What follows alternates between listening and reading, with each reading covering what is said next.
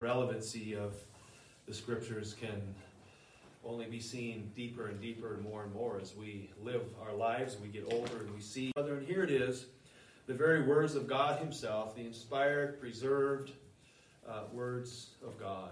Verse number one of chapter 8. And when it opened the seventh seal, there was silence in heaven about the space of half an hour. And I saw the seven angels which stood before God, and to them were given seven trumpets. And another angel came and stood at the altar, having a golden censer, and there was given unto him much incense, that he should offer it with the prayers of all saints upon the golden altar which was before the throne.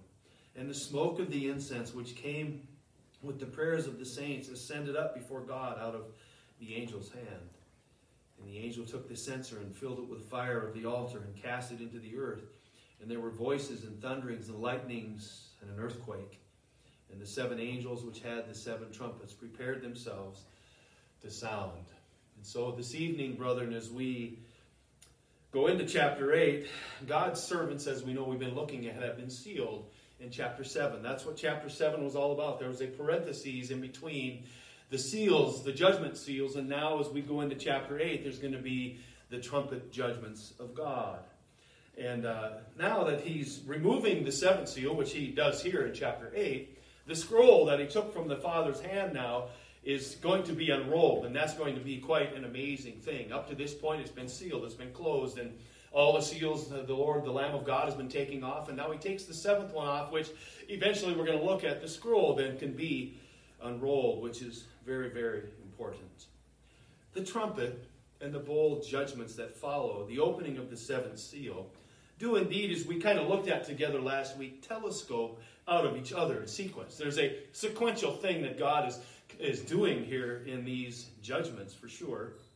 And uh, as they intensify, the judgments of God we're going to see this evening are going to do nothing but intensify as we move through this, as we work our way through this. In fact, it's an intensifying judgments of God, for, if you will, they take place over an ordained period of time. And I want you to see this again as this as the judgments again are ramped back up. If God again turns his his wrath, if you will, towards those who are yet upon the earth, there is a set judgment of time. And so let's look at that quickly. Turn with me in your Bibles to Revelation chapter 9. I want you to see the fifth trumpet. There's specific time, there's a, a specific duration of these judgments. Um, and you look there at uh, Revelation chapter 9, look at verse number uh, uh, 10. Revelation chapter 9, look at verse number 10. Uh, the Bible says, And they had tails like unto scorpions, and there were stings in their tails, and their power to hurt the men was five months. And so, again, we see a very ordained, if you will, period of time in which these judgments, God is going to unleash these things. And there's a set period of time. Some of them we know, some of them we are not so sure about. The scripture doesn't necessarily say. That's the fifth trumpet. Look at the sixth trumpet again. We see very carefully a ordained time in which this is going to take place. Look there at verses 14 and 15 of the same chapter. Look there, if you will, saying to the sixth angel which had the trumpet, this again is the sixth trumpet that sounded, loose the four angels which are bound in the great river Euphrates. And the four angels were loosed, which were prepared for, look at how detailed, an hour. Look what it says there. You see that? For an hour for a day, a month, and a year. And so, again, very specific. God is very specific when this stuff is going to be taking place, and as far as the duration of that, for to slay a third part of men. So this evening we see this, a very set purpose. God has a very set time, and his glorious purpose for all of this in the end is to glorify himself. Amen. I mean, this is the amazing thing. Two things that take place in the book of Revelation two central focuses that we see in the book of Revelation. One is, again, we're going to see it tonight, the Jewishness of the book of Revelation just cannot be overlooked. One of the purposes of the book of Revelation as we move along through these things is for God to, if you will, call out Israel, amen, his chosen people. They are still part of his glorious purpose and plan. And uh, again, we're going to see that this evening as we look at that together. But John here in our text, by way of his inspired pen, records in verse 1 that there was silence in heaven for about and half an hour. What an eerie, brother, and ominous, if you will, words I put in there, contrast to what we have been witness to up to this point. We remember, don't we? I mean, This is total and complete silence. Think of that for a moment. Think of old Pastor Mike or Pastor Dean's up here on Sunday morning. We're preaching away and we just stopped just for five minutes and said nothing. Just think of how, think of how that would look. What people would start thinking.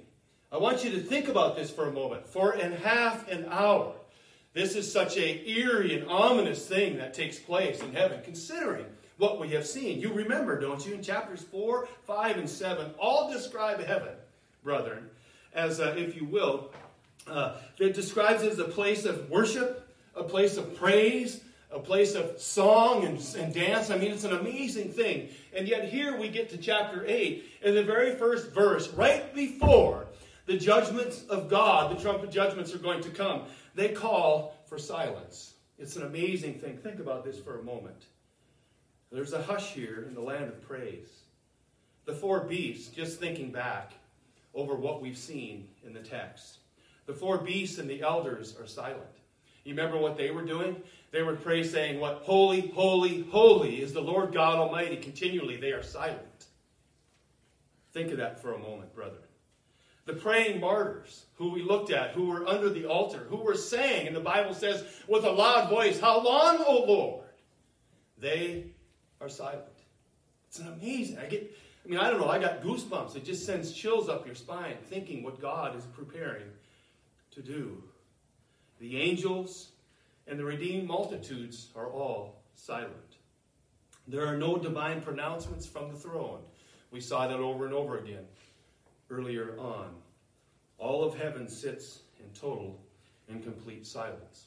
Now, many of you, if you've been around the fundamental circles like I have, many of you, I'm sure, have heard men joke about this verse, right? About women being silent. What a miraculous thing that is that women are going to be silent. But, brethren, this is no laughing matter.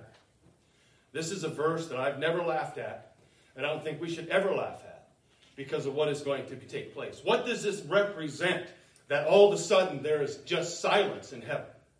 What does it bring to pass? What does it mean as we look at that? In fact, Holy Writ does indeed show us a pattern. And this is what's interesting of silence associated with the recognition of God's holiness and his impending judgments. You can't believe, brother, the number of times you look in Scripture, and right before God will send a judgment, he tells the earth to be silent. He tells all to be silent. And the next thing you know, he's unleashing uh, judgment on Israel or whatever may come to be. In fact, look, if you will, the book of Habakkuk with me, Habakkuk chapter 2. Again, one of these little, uh, if you will, prophets. You know, he's called a what? A minor prophet. Anybody know why Habakkuk's a minor prophet? It's not because he's small or because he's unimportant, but because it's short. Amen. There's three, there's three chapters in the book of Habakkuk. Turn there with me if you would. We'll take a look at this together. Uh, I got to find it myself. There it is, Habakkuk chapter 2. And uh, I want you to see this with me if you would. Again, the idea of silence before judgment. Silence before judgment. Verse 18, look at what he says. And we know Habakkuk, we know what's taking place. Again, brethren, you remember the prophets of old had a arduous task. Anybody remember it's Wednesday evening? I wish I would have got down there because I want to ask questions. Anybody remember the main task of a prophet of God in the Old Testament? One of them was what? To reveal that which God inspired them and gave them, right? But secondarily, and almost as important, was the, the, the, job of a prophet of God, if you look carefully, was always to call a sinning people to repentance. That's the main, that's one of the main purposes. That's what they would do. Look at Isaiah, look at Jeremiah, look at Ezekiel. I mean, all of them. That's what God would send. That, that is in, brothers and, and sisters, it's an enviable task. It is a most amazing task, but God would send them. Habakkuk's in the same spot. Israel has, again, done what they always do, except there's what we call a dual prophecy in the book of Habakkuk here. There's a dual purpose. There's something that's meaningful for them when he was writing to them and telling them, here's what God said, but there's also something that he was speaking of in the future. But I want you to see verse chapter 2, look at verse number 18 there. Again, silence before judgment. silence before judgment. Verse 18 What profiteth the graven image that the maker thereof hath graven it? The molten image, a teacher of lies, that the maker of his work trusteth therein to make dumb idols. Imagine that in other places. You know, God has a way of reasoning with us, doesn't He? He reasons with us, and He says things like this Well, let me get this right. You cut this tree down, you fashioned it into an idol, you use part of the wood to burn a fire, and then you're bowing down to it? Does that make sense? This is what God does. He's reasoning, saying, Think this through, brethren. You're going to chop down a tree and fashion it after your own image, and then burn some of the wood, and then you're going to bow down to it. It can't speak, it can't hear, it can do nothing. Here again, the prophet Habakkuk, here he is. He says to them in verse 19 Woe unto him that saith to the wood, Awake, to the dumb stone, Arise, it shall teach. Behold, it is laid over with gold and silver. There is no breath at all in the midst of it. Here again, we see God speaking to them in terms of think this through, brethren. What are you doing? Look at verse 20. But the Lord is in his holy temple. Let all the earth what? Keep silence. Do you see that there? Now, what follows chapter 2? This is what I want you to see. He's telling all the earth, he's telling all of them to keep silence. In Habakkuk chapter 3, if you turn there with me just over to the next chapter, you will see what I'm talking about a dual prophecy. There is the invasion of the Chaldeans, which is relevant for them today, but that was a type and a picture of something much greater. In fact, it goes right to the heart of the book of Revelation, which is really quite an amazing thing. Look at verse 16 there, if you would. Habakkuk chapter 3, look at verse number 16. When I heard, my belly trembled, my lips quivered at the voice. Rottenness entered into my bones, and I trembled in myself that I might rest in the day of trouble. What is he talking about? Here's the thing, right? One of the things that the prophets of God knew is that when God said he was going to do something, you know what he did? He did it. Perfectly, exactly as he said. This is, again, a prophecy of the invasion of the Chaldeans as God's going to bring them down and take the nation of Israel captive. And all Habakkuk can do is uh, my knees are shaking, my lips are quivering, because I know that God is going to bring to pass this judgment as He said He will. Now, look what He says there that I might rest in the day of trouble. When He cometh up unto the people, He will invade them with His troops. A, if you will, a reference to the Lord and the Lord Jesus Christ and His coming. Look at verse 17. Listen to the language. Although the fig tree, shall not blossom, neither shall fruit be in the vines. Well, brethren, what's the fig tree a symbol of? What's the fig tree is always a type of in the Bible? Well, the nation of Israel, the fig, they're, they're, they're known for that. And so God here is talking about the nation of Israel during the time of the tribulation and what he's going to do to them future. That's what this absolutely is about fruit of the vine. Now, the fruit of the vines is what? That's their spiritual condition. So he's talking about Israel and their spiritual condition during the time of the Great Tribulation. And he says, This, this thing's going to come upon you. But be silent because this judgment is coming. Look what he says The labor of the olive shall fall, fail, and the fields shall yield no meat, and the flock shall be cut off from the fold, and there shall be no herd in the stalls. Verse 18 Yet I will rejoice in the Lord. I will joy in the God of my salvation. Speaking of those who are the elect, the saved of God. Now, what you see there, brethren, literally, the rest of verse 17 there does describe the terrible conditions during the time of the tribulation. This is what it's referencing to. We see it again over and over again in the Old Testament. Silence before judgment. All the earth needs to be silent before God, and then he brings this invasion of the Chaldeans. He brings these things upon the nation of Israel after he's told them to be silent. Look at just one more. Look at Zephaniah. There's many of them, just one book over. Uh, or two, yeah, Habakkuk, yeah, Zephaniah. Look at Zephaniah, if you would, with me, chapter 1. And uh, look again here what God tells his prophet to write. Again, the idea here is keeping silence before judgment.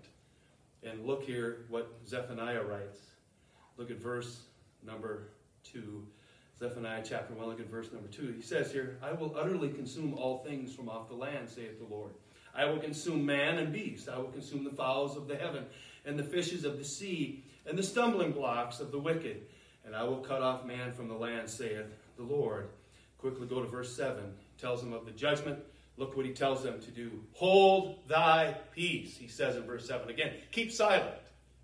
Because judgment's coming, and I'm going to show you how I'm going to bring that to pass. Hold thy peace at the presence of the Lord God. Uh, look at that. For the day of the Lord is at hand. Again, that's a reference to his second coming. Again, this is Old Testament prophecy that has dual meaning and it points forward. The day of the Lord is at hand.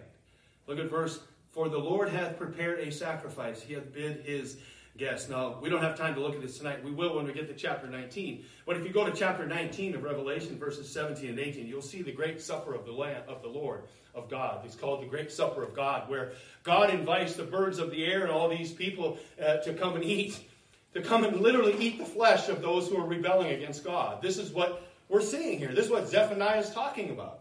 This glorious day which God will come. But yet, he says to keep silent. Keep silent. Although we know, brother, don't we, the trumpet's going to sound, but until that happens, everyone is to keep silence. We see that. In fact, I like what one pastor said. He said, Here on earth, he said. We see people call for a moment of silence in the aftermath of traumatic events. And I mean, we see it, we see it all the time. I mean, what's one big one you can think of where people were asking for a moment of silence and repentance in the nation? Remember, it wasn't too long ago. Well, maybe it isn't our age, but wasn't that 2000 when? When was that? September what? 11th? Remember that? Remember that? They called all the churches. We need to have a moment of silence. We need to pray for what's happened. People on earth do it after it's happened. Not here, not God. God does it before it happens.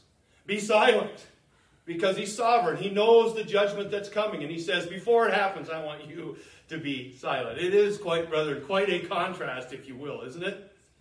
It really is. The heavy hand of God is about to stroke, and all of heaven falls silent. All of it. With great anticipation in the face of His impending judgments. I want you to look there, if you would, Revelation chapter 8. Look at verse number 2. So, verse number 1, we lay the groundwork out there. Again, brother, that's not a that's not a laughing verse making fun of women being quiet and that. This is a serious, serious note that we are seeing unfold here in Revelation chapter 8. Look at verse number 2. The Bible says there, And I saw the seven angels which stood before God. And them were given seven trumpets. Now, we've talked a little bit about this, we've touched on this a little bit, but I want us to notice that it is by divine permission that these seven angels are given seven trumpets to initiate God's judgments that come forth once they're sounded. This is the idea here that God sovereignly is going to use these angels, He's given them permission and at his command, they are to sound. And then, just like the seals, when the seal was opened, judgment immediately. When the trumpet sounds, when God says, sound forth, you know what comes immediately? God's judgment comes immediately.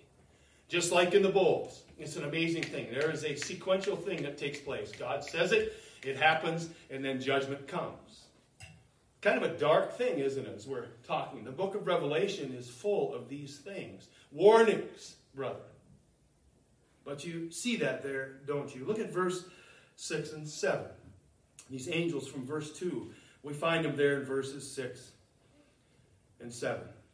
And the seven angels which had seven trumpets prepared themselves to what? To sound. So again, we see God's divine giving them permission. You can now sound. And when I tell you to sound, look at verse 7. What happens? Verse 7 The first angel sounded, and there followed hail and fire, and again, the judgment of God falls immediately. But this again is sovereign God working out his glorious, perfect plan to draw his elect, to save his elect, to turn Israel to Christ. This is what he's doing in all of it. But one of the things we notice is that as the judgments progress, it's an amazing thing. They escalate in their intensity. This is the thing, brethren, we see. We take note that the trumpet judgments are a little more severe than the seal judgments. But they're not near as severe as the bowl judgments that are to come.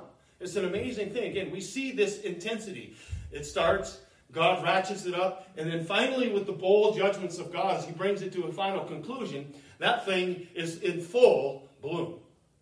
It is an amazing thing. I want you to see this, and we kind of touched on this a little bit last week. Again, thinking, keeping in mind that the trumpet judgments are a little more severe than the seal judgments, but they're not as severe as the, as the bowl judgments. So we see the seal judgment. Look, again, we kind of touched a little bit on this last week, but I want you to see this. Look at chapter 6. Look at verse number 8. And again, as we looked at this, this, of course, is the opening of the seals. And this, of course, we find there in verse number 8. Look what the Bible says. And I looked, and behold, a pale horse, and his name that sat on him was Death, and hell followed with him. And power was given unto him over a fourth part of the earth to kill with the sword, and with hunger, and with death, and with the beasts of the earth. And so we see there again, they're limited. God's allowing them to kill a quarter of the population, if you will, on the earth. Look at the trumpet judgments. Look at chapter 9. Look at verse 15. Again, we see the same thing, except it's a little more severe. Now, I'm not a math wizard, but uh, and my kids can attest to that. My wife can attest to that. But I do know that a third is bigger than a quarter, isn't it? At least the last time I checked. No, I might have to get Brother Graham up here. He knows numbers. He, he can explain that to me, but I believe it is. So, in the seal judgment, a quarter are killed. In here, in the trumpet judgment, of course, we see here again, this is, look at chapter 9, look at verse 15. Look at what the Bible says. And the four angels were loosed, and which were prepared an hour and a day and a month, in a year, there are that verses again, to slay a third part of men. And so we see it intensifying. It's a quarter, then it's a third. Remember, we did the math last week. A quarter and a third, but it's bigger. It's intensifying more and more. In fact, we see it again in Revelation chapter 8. Look at the second trumpet. Look at verse number 8. Revelation chapter 8, verse number 8. Look again, just as an example to see this, how it escalates. Verse 8 And the second angel sounded, and as it were, a great mountain burning with fire was cast into the sea. And a third part of the sea became blood. And a third part of the creatures which were in the sea uh, that had life died. And a third part of the ships were destroyed. And so, again, very limited. God is allowing just a third part here in the trumpet judgments. Look what happens in the bowl judgment. Again, it's ratcheted up. Turn with me in your Bibles, if you would, to Revelation chapter 16. This is the second bowl. Again, as he is progressing along. That's why, again, as we talked last week, there are some brothers who believe that these are all the same judgments just being talked about going at the same time. They are not. They are slowly but surely being ratcheted up. Amen. It is indeed a timeline of God. We looked at that a month, five months. It's, a, it's an hour, it's a day, it's a year, all these things. It's something that is progressing along as God is raining these judgments down. Look at verse number three. Revelation 16, verse number three, of course, is the second, uh, if you will, bowl, the second vial. Verse 3 And the second angel poured out his vial upon the sea, and it became as were blood of the dead man, and every living soul died in the sea. So, in other words, it went from a third to complete. It's completely done now. This again, when the bowl judgments come, brethren, the end is coming very soon. And so, what he's doing is a quarter, a third, and then in the end, by the time the bowl judgment comes, they are completely, completely washed out because of his intensifying judgments upon those who are still upon the earth. The first four trumpets in Revelation chapter 8, as they are sounded, destroy a third part of the earth's ecology. We know this. Trumpets 5 and 6, that they are sounded, unleash the demonic destruction of a third of humanity. We know this. This is what the Bible says. And the seventh trumpet, remember we looked at this last week, or otherwise known as the third woe.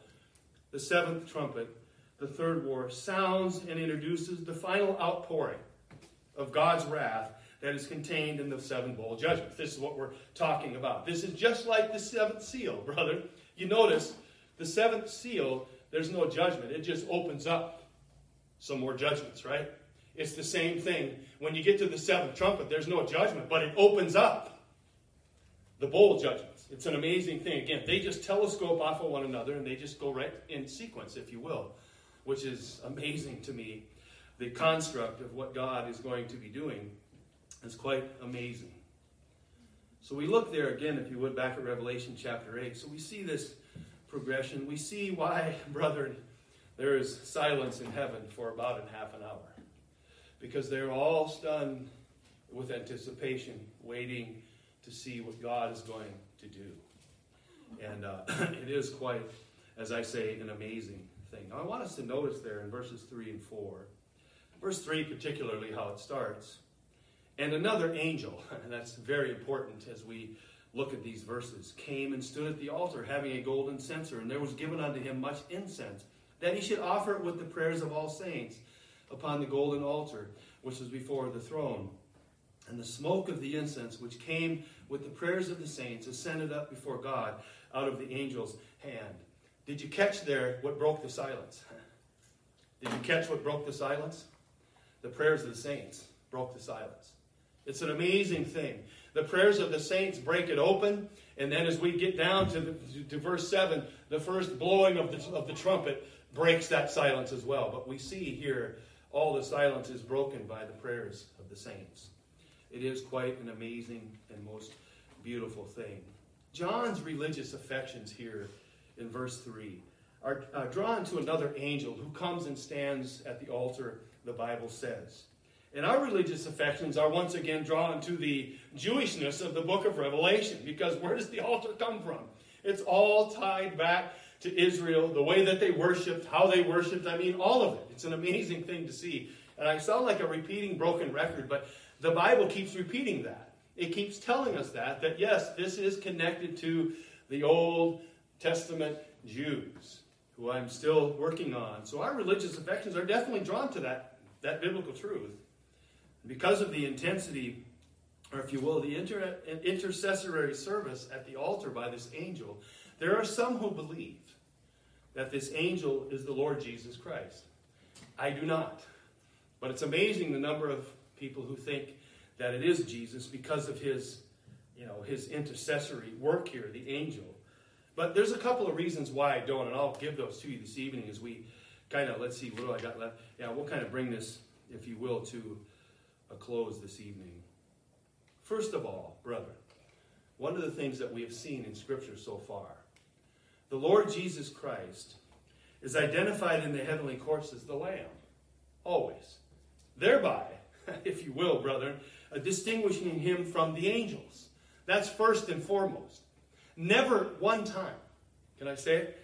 Never ever, not once, ever, is Jesus ever identified in the New Testament as an angel. One time. Now, he comes as a Christophany in the Old Testament, doesn't he? He sure does. But never in the New Testament. But we see here that he is already identified as the Lamb who is in heaven. Look at Revelation chapter 5. We'll just look at a couple of them again. His identification.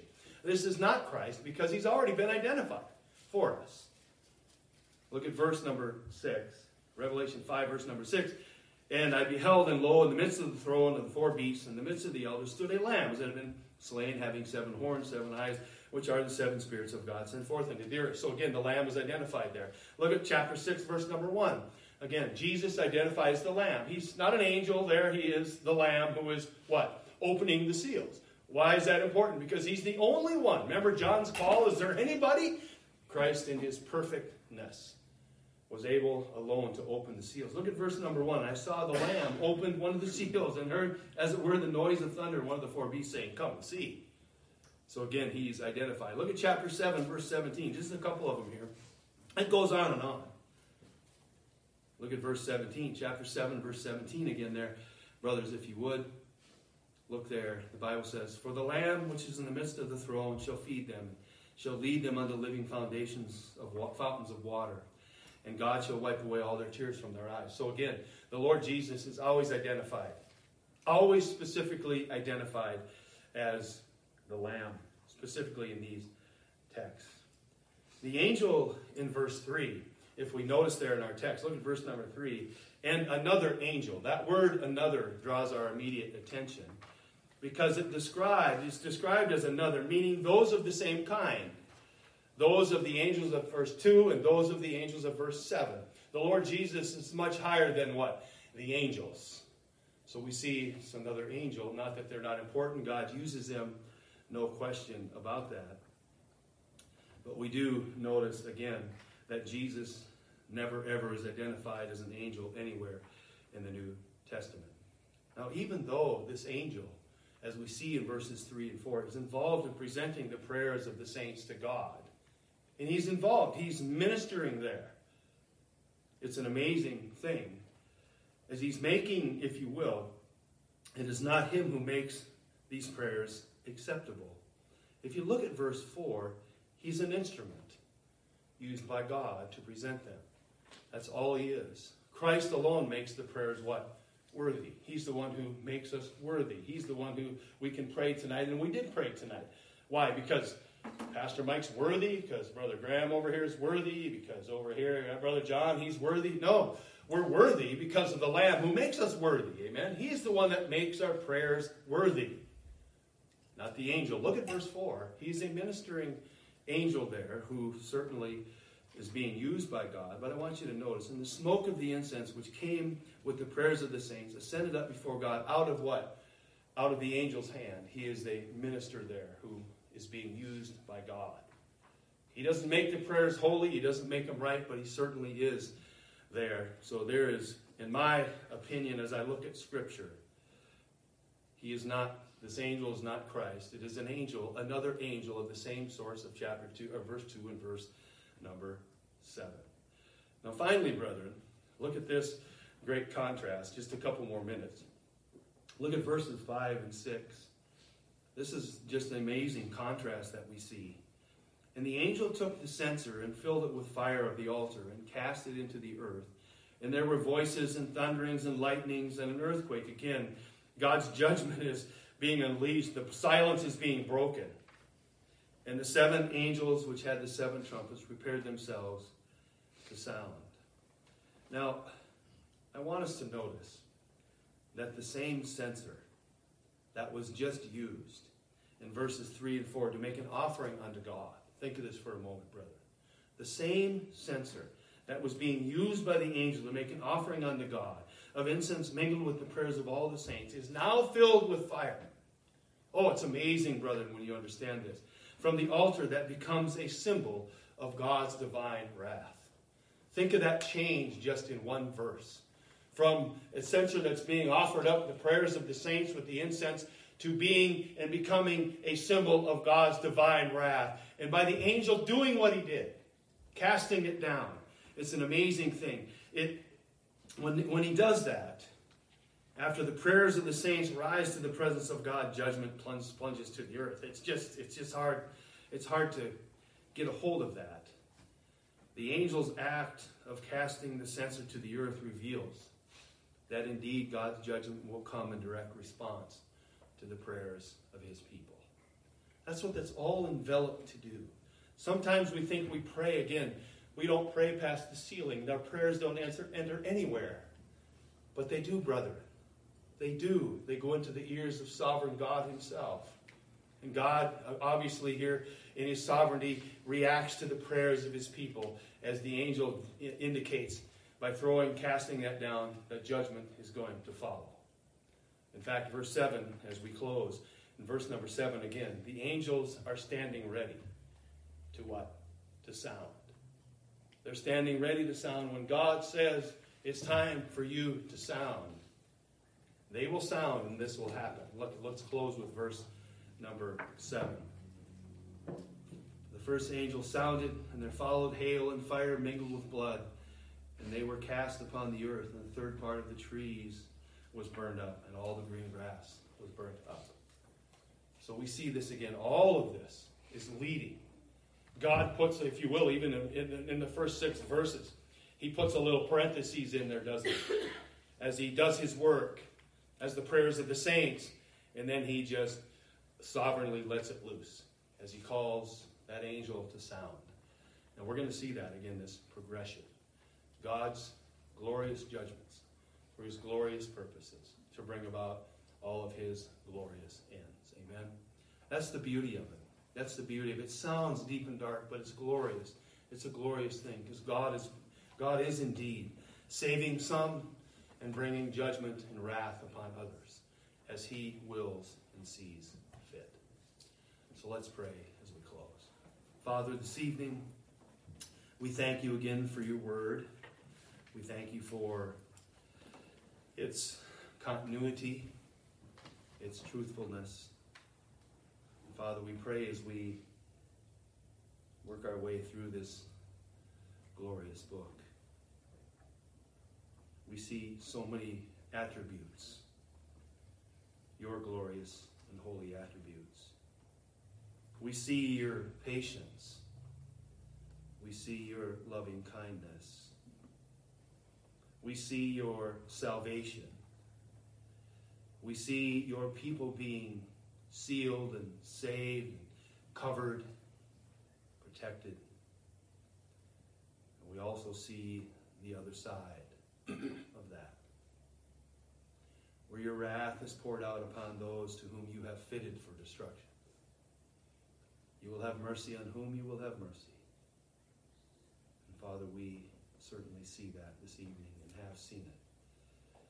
And now, Lord, as we depart this place this evening, again we pray for holiness in all of our lives. We pray if there's any secret thing that you see, secret thing we may be hiding from others, we pray you grant unto us repentance. Pray, Father, that you be gracious to us and transform us more and more into the image of your beloved Son, the Lord Jesus Christ. And it is truly in his name that we pray,